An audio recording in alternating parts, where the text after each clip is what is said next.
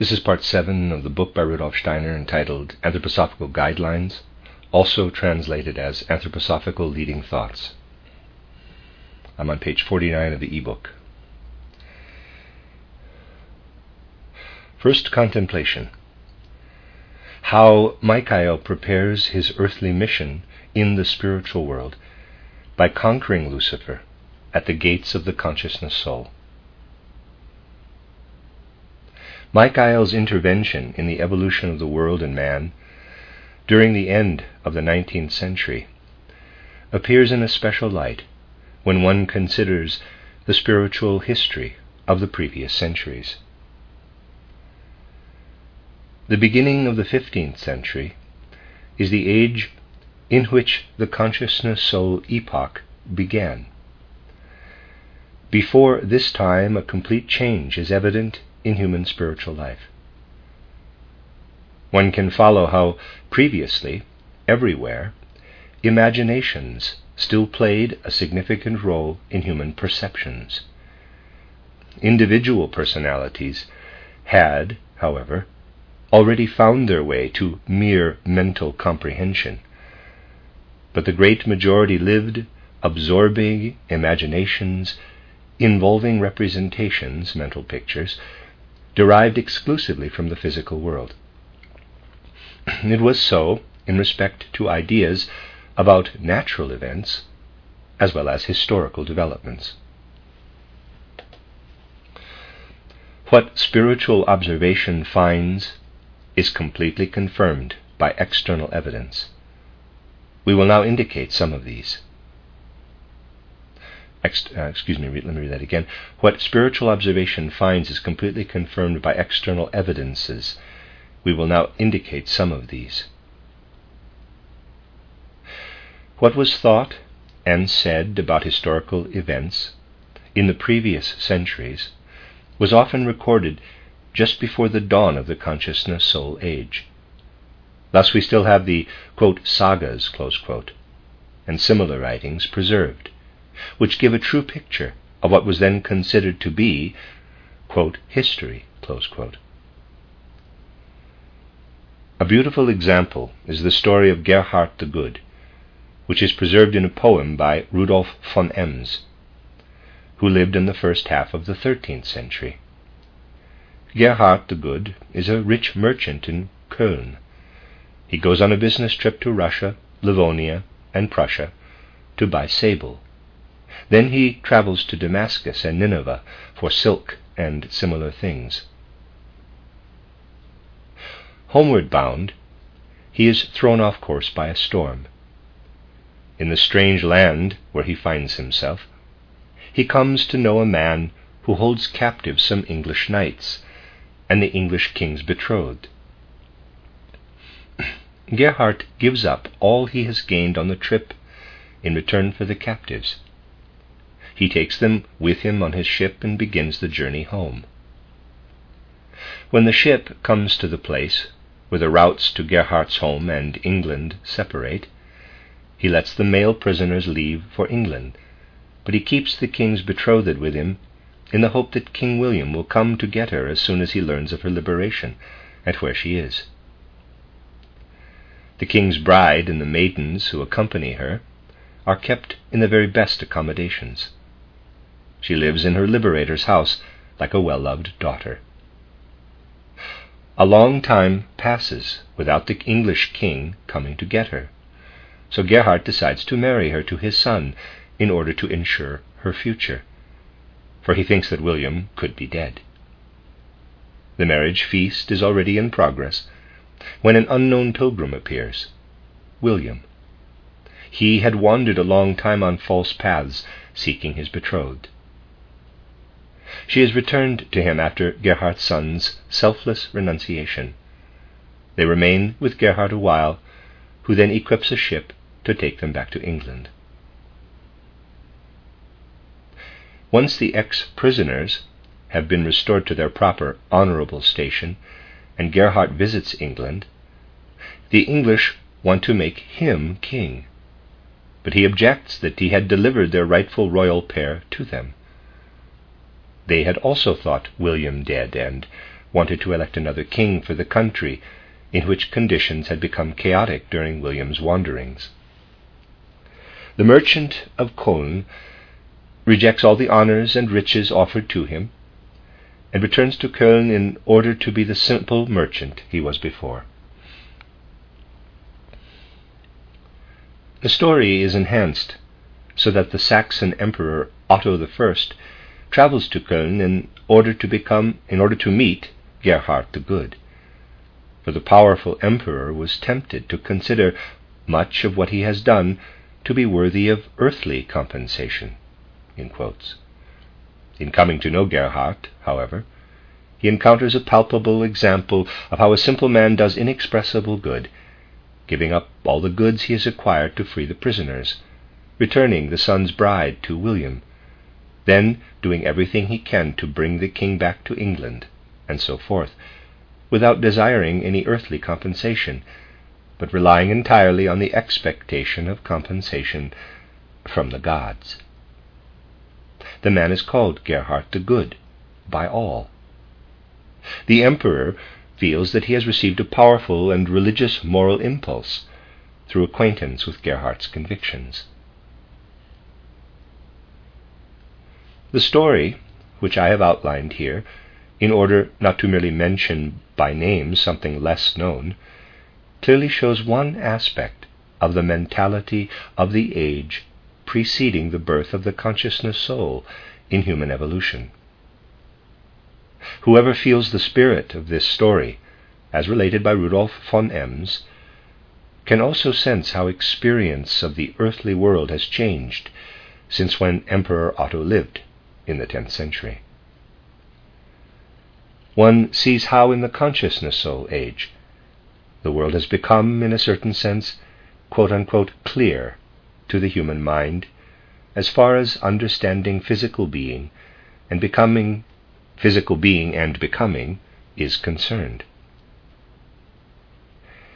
Gerhard navigates with his ship in a virtual fog. He only knows a small piece of the world with which he wants to come into contact. In Köln, one has no knowledge of what is happening in England. And it takes years to find a man who lives in Köln.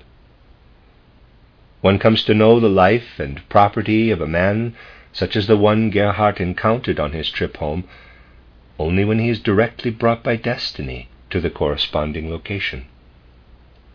Comparing the conditions of today with those times is like viewing the world in a wide, sun filled landscape on one hand and groping in dense fog on the other.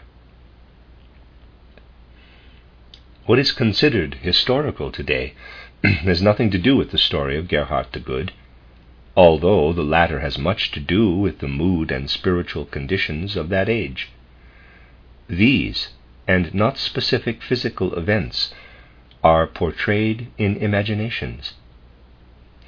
In this portrayal is shown how man does not only feel himself to be a being who lives and acts as a link in the physical chain of events, but also how in his physical existence spiritual, supersensible beings intercede and accompany his will. The story of Gerhard the Good shows how man's view of the physical world through a glass darkly, which preceded the consciousness soul age, oriented his gaze toward the spiritual world. One did not see in the distance of the physical world, but one saw that much deeper but one saw that much deeper into the spiritual one. But although a dim, dreamlike clairvoyance once showed humanity the spiritual world, it was no longer the case in that age. The imaginations were there, but they appeared in minds already strongly tending toward the theoretical. The effect was that one no longer knew how the world, which manifested itself in imaginations, was related to physical existence.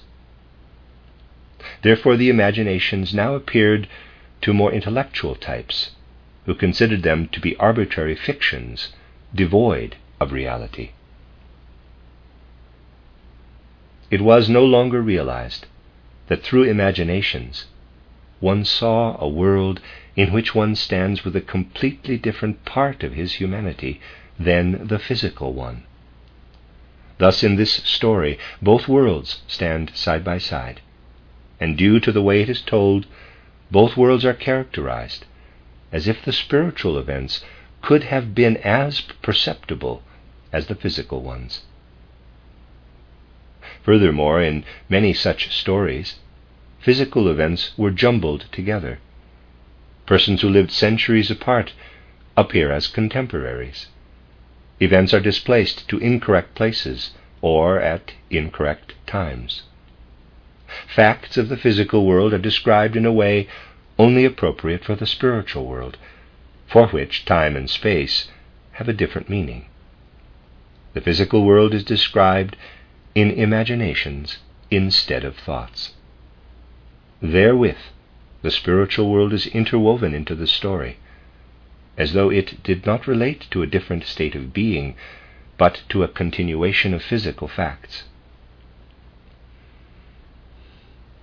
Sticking to only the physical version of history, one thinks that the old imaginations of the East, Greece, and so forth, had been adopted and then poetically interwoven with the physical things which people occupied themselves with at that time.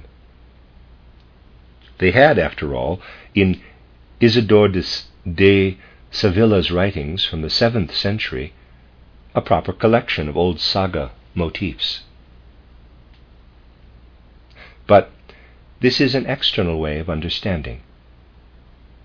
It is only meaningful to those who have no idea of a human mentality which knows that its existence is still directly bound to the spiritual world, and feels compelled to express this knowledge in imaginations.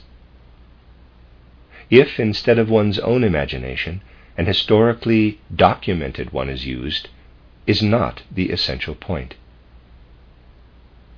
This is because the soul is oriented toward the spiritual world, so that it sees both its own acts and natural events integrated in that world.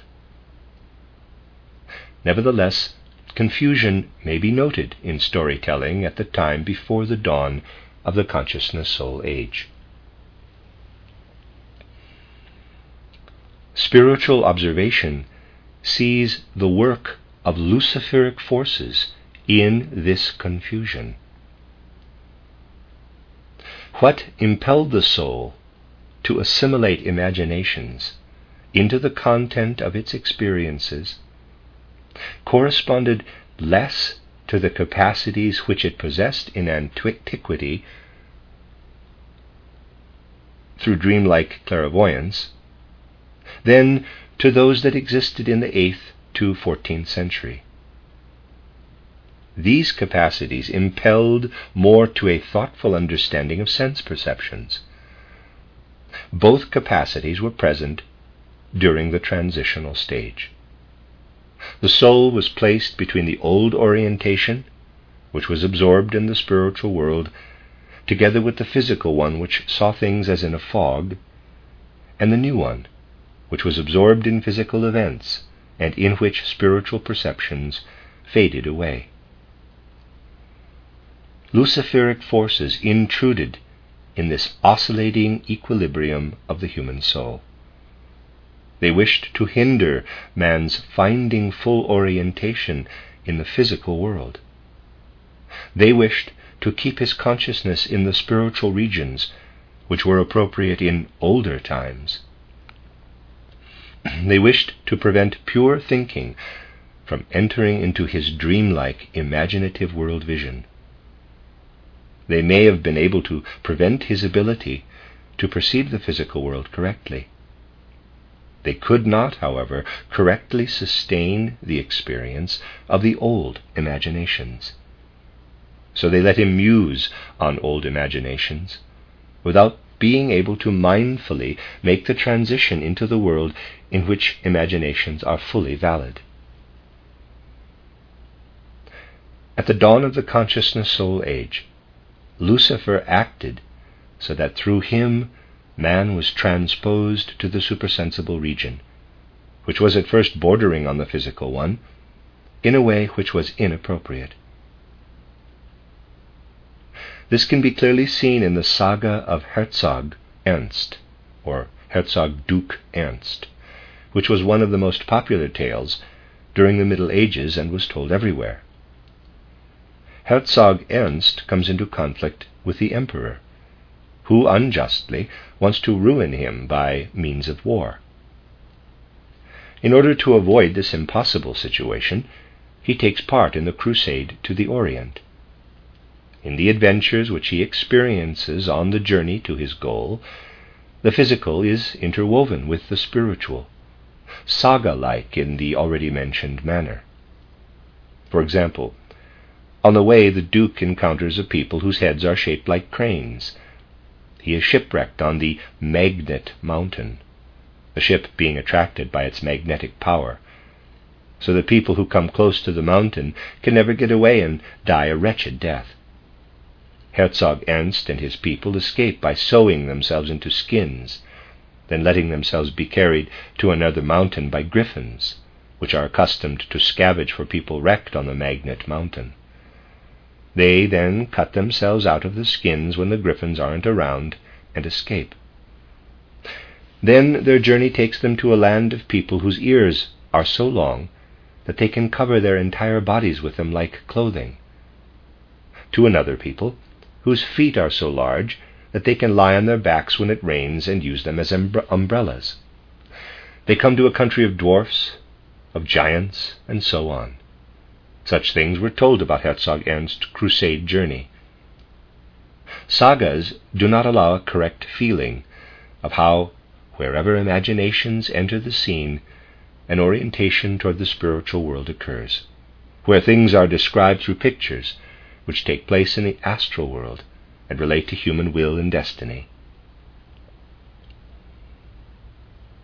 And it is also the case with the beautiful Roland saga in which Charlemagne's great march against the heathen in Spain is glamorized, to the extent that in order for Charlemagne to attain his goal, the sun's course is delayed, so that one day becomes as long as two, therewith evoking the Bible. and in the Nibelungen saga, one sees how the forms were retained in the northern lands, so that spiritual perception was purer whereas in Central Europe the imaginations were brought closer to physical life.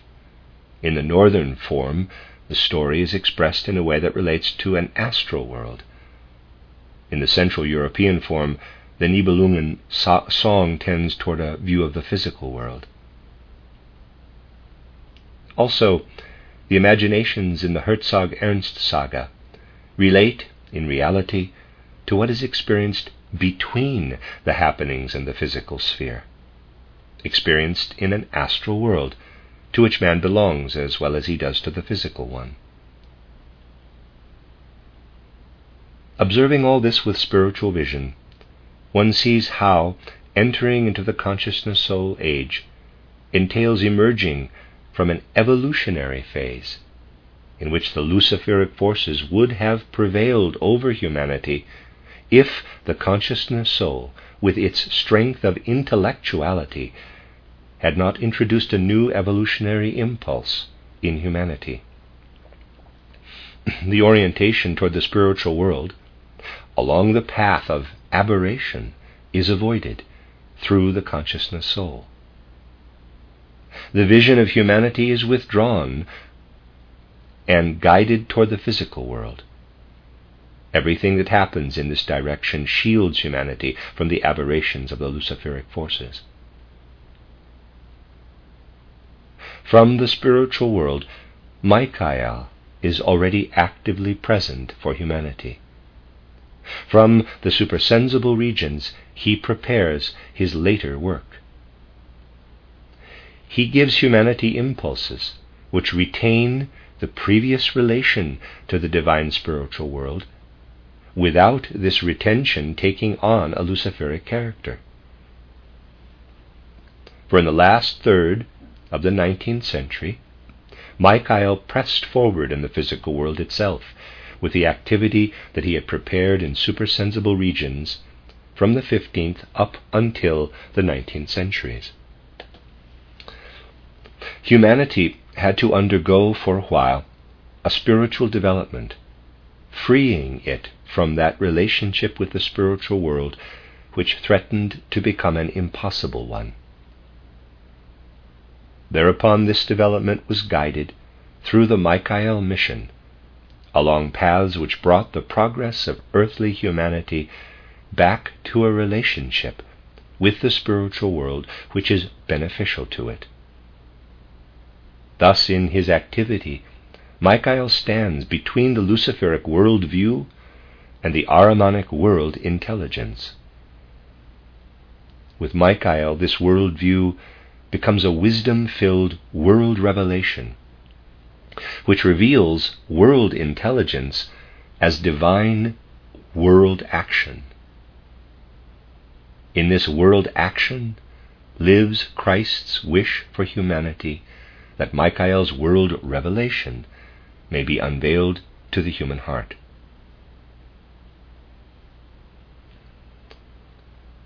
Further guidelines with reference to the previous first contemplation about Michael's supersensible preparations for his earth mission. Number 124. The dawn of the age of consciousness, 15th century, in the twilight of the comprehension or sensitivity soul age, was preceded by intense Luciferic activity, which still continues for a time in the new epoch. I think that uh, comprehension or sensitivity soul age, we would also call that the intellectual soul age, since this is now the consciousness soul age. Okay. Right, I guess uh, uh, aside by the translator. The italicized words have almost always been translated as intellectual or mind soul age. I believe this is a mistranslation and have therefore used the more accurate comprehension or sensitivity soul age wherever it appears, translator.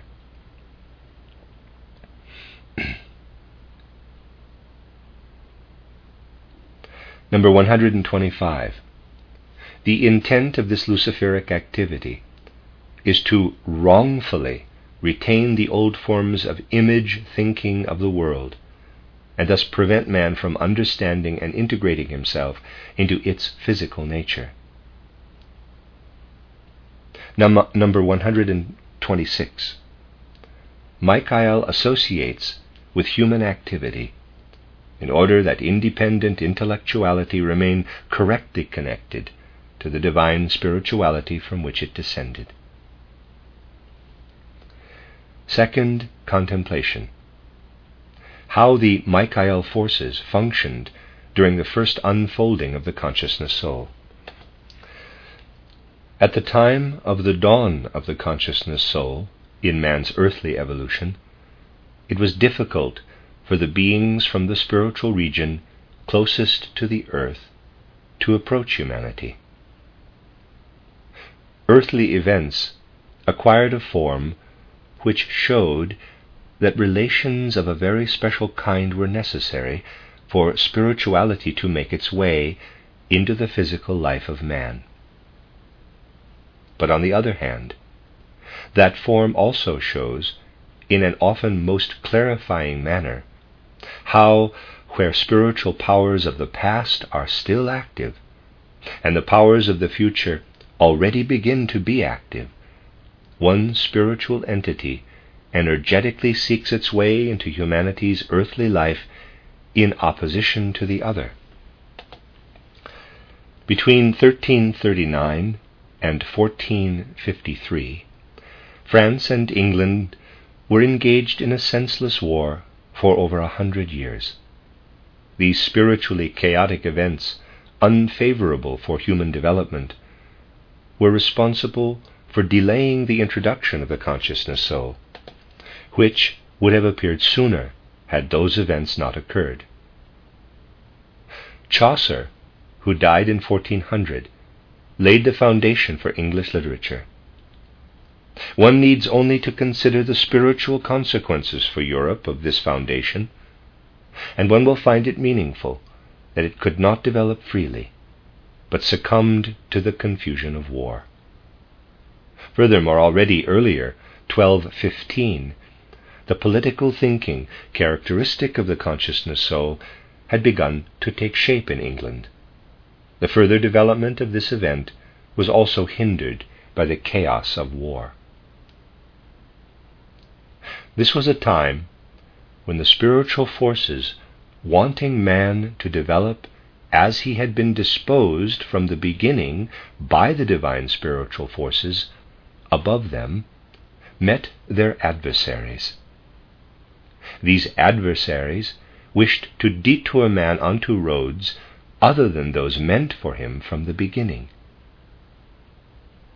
He would then not be able to use the forces of his origin for his subsequent evolution. His cosmic childhood would thus remain unfruitful. It would be like a fading part of his being.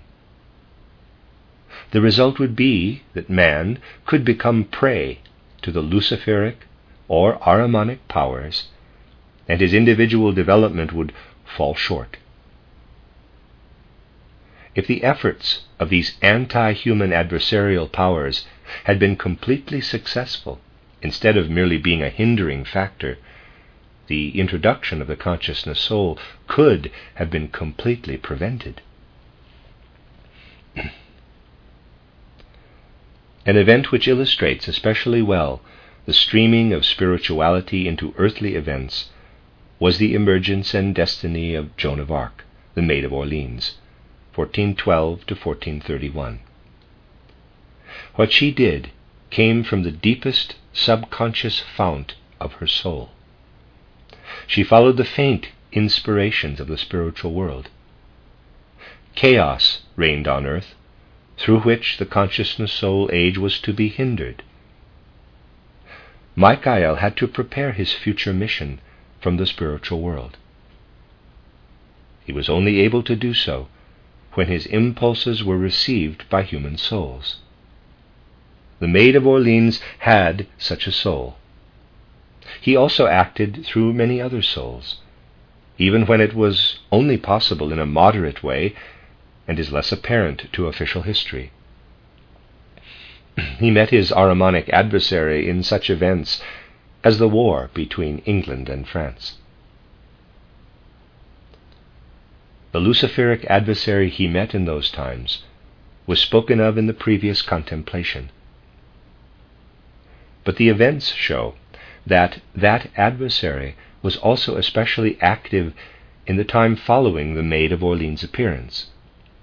One sees in those events that humanity was unable to contend with the intervention of the spirit world in human affairs, which was understood and could also be integrated into the will at a time when imaginative understanding was still present. Contention with such intervention became impossible with the end of the comprehension or sensitivity soul era, the intellectual soul era the attitude corresponding to the consciousness soul, had not yet been found at that time. It has not yet been accomplished even today. What happened was that Europe's formation was arranged from the spiritual world, without man realizing what was happening, and without his efforts having a meaningful influence. To appreciate the meaning of those events, which were realized from the spirit world, one needs only to imagine what would have happened in the 15th century if there had been no Maid of Orleans. There are also people who try to explain such occurrences materialistically. Making them understand is impossible, because they arbitrarily give a materialistic meaning to what is obviously spiritual. This clearly shows that humanity's striving to find the path to divine spirituality was no longer without difficulties, even when it was intensely, intensively sought. Such difficulties did not exist in the age when insight could be obtained by means of imaginations. In order to correctly judge what is meant, it is only necessary to clearly observe the persons who had emerged as philosophers. A philosopher cannot be judged only by his effect on his times, nor how many people have taken up his ideas. He is much more the expression, the personification of his times. What the majority of people already experience as unconscious feelings and motives are introduced by the philosopher with his ideas. He indicates the mentality of his times, as a thermometer indicates the temperature of its surroundings. Philosophers are as little the cause of the mentality of their times as the thermometer is of the temperature of its surroundings. In this respect, consider the philosopher Rene Descartes, 1596 to 1650 who was active when the consciousness soul age was already in progress. The thin thread of his connection with the spirit world, true being, was his experience of, quote, I think, therefore I am, In the center of the consciousness soul, the I, he tried to experience reality, and only to the extent of what the consciousness soul could tell him and he sought clarity about the rest of spirituality by intellectually investigating how much guarantee the certainty of his own self awareness provided for the certainty of other things. He asked everywhere about the truths which had been handed down historically. Are they as clear as, quote, I think, therefore I am, If he can affirm this, he accepts them. Doesn't this kind of thinking, directed toward the things of the world, ignore the Spirit? This Spirit's revelation had restricted itself to the thinnest thread in self awareness. Everything else showed itself to be directly revealed without spiritual revelation. What lies beyond self awareness can only indirectly throw a flicker of light of this spiritual revelation into the consciousness soul through the intellect. The person of that time lets his still relatively empty of content consciousness soul strive with intense desire toward the spiritual world. A thin stream gets there. The beings of the spirit world directly bordering on the earth, and the human souls on earth, came together with difficulty. Michael's supersensible preparations for his later mission were experienced by human souls only with the greatest inhibitions. We may compare, in order to understand the different mentalities, the ideas expressed by Descartes and Augustine. The latter possessing the same slim foundation for experiencing the spiritual world as Descartes, at least in respect to his formulations. Except that in Augustine's case, it derived from the full imaginative force of the comprehensive or sensitivity or intellectual soul. He lived from 354 to 430. Augustine and Descartes are considered to be related, and correctly so. However, Augustine's intellect was still a vestige of the cosmos, whereas Descartes' intellect had been absorbed into the individual human soul. One can see from the process of spiritual striving from Augustine to Descartes how the cosmic character of thinking power is lost, and then appears again in the human soul. At the same time, one can also see how Michael and human minds come together under different conditions, so that Michael can guide them, as he once did in the cosmos. The Luciferic and Ahrimanic forces are at work to obstruct this coordination. The Luciferic forces want man to develop only what was appropriate to his cosmic infancy the Ahrimanic ones, in opposition but simultaneously collaborating, would like to see only the forces to be developed during a later epoch flourish, and let the cosmic infancy fade out. Against such increasing opposition, the human souls of Europe processed the spiritual impulses of the old worldview ideas streaming from the East to the West through the Crusades. The Michael forces lived strongly in those ideas.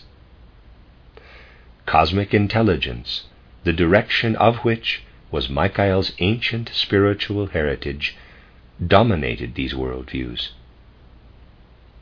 How could they be absorbed when a chasm existed between the forces of the spirit world and human souls? They entered into the slowly evolving consciousness soul. On one side, they encountered the obstacle which still existed in the weakly developed consciousness soul, which lamed them.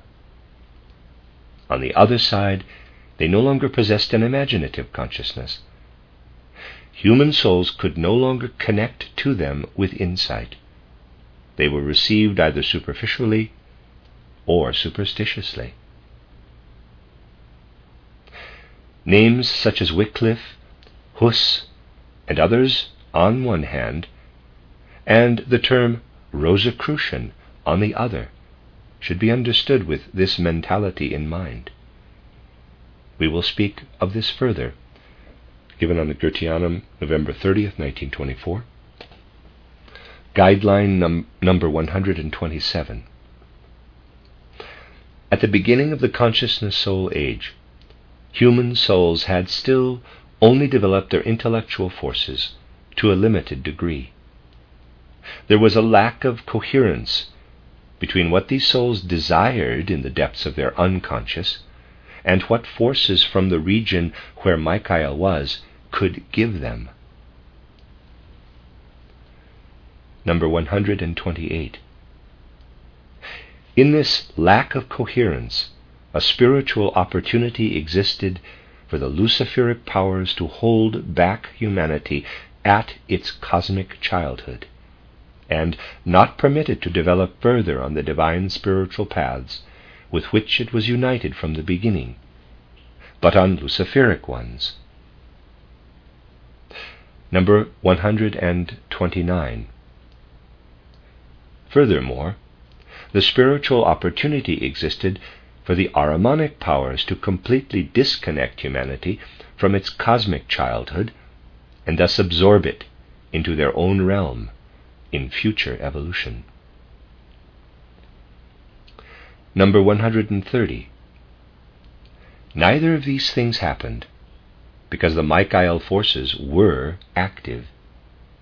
But human spiritual development had to take place under the hindrances caused by these opportunities and became what it is now because of them. Okay, this is the end of section 8, which will continue with, in fact, what is called the continuation of the second contemplation, hindrance and furtherance of the Michael forces at the dawn of the consciousness soul age, uh, from page 58 of the ebook, which will be uh, continued then on, on part 9, the end of part 8.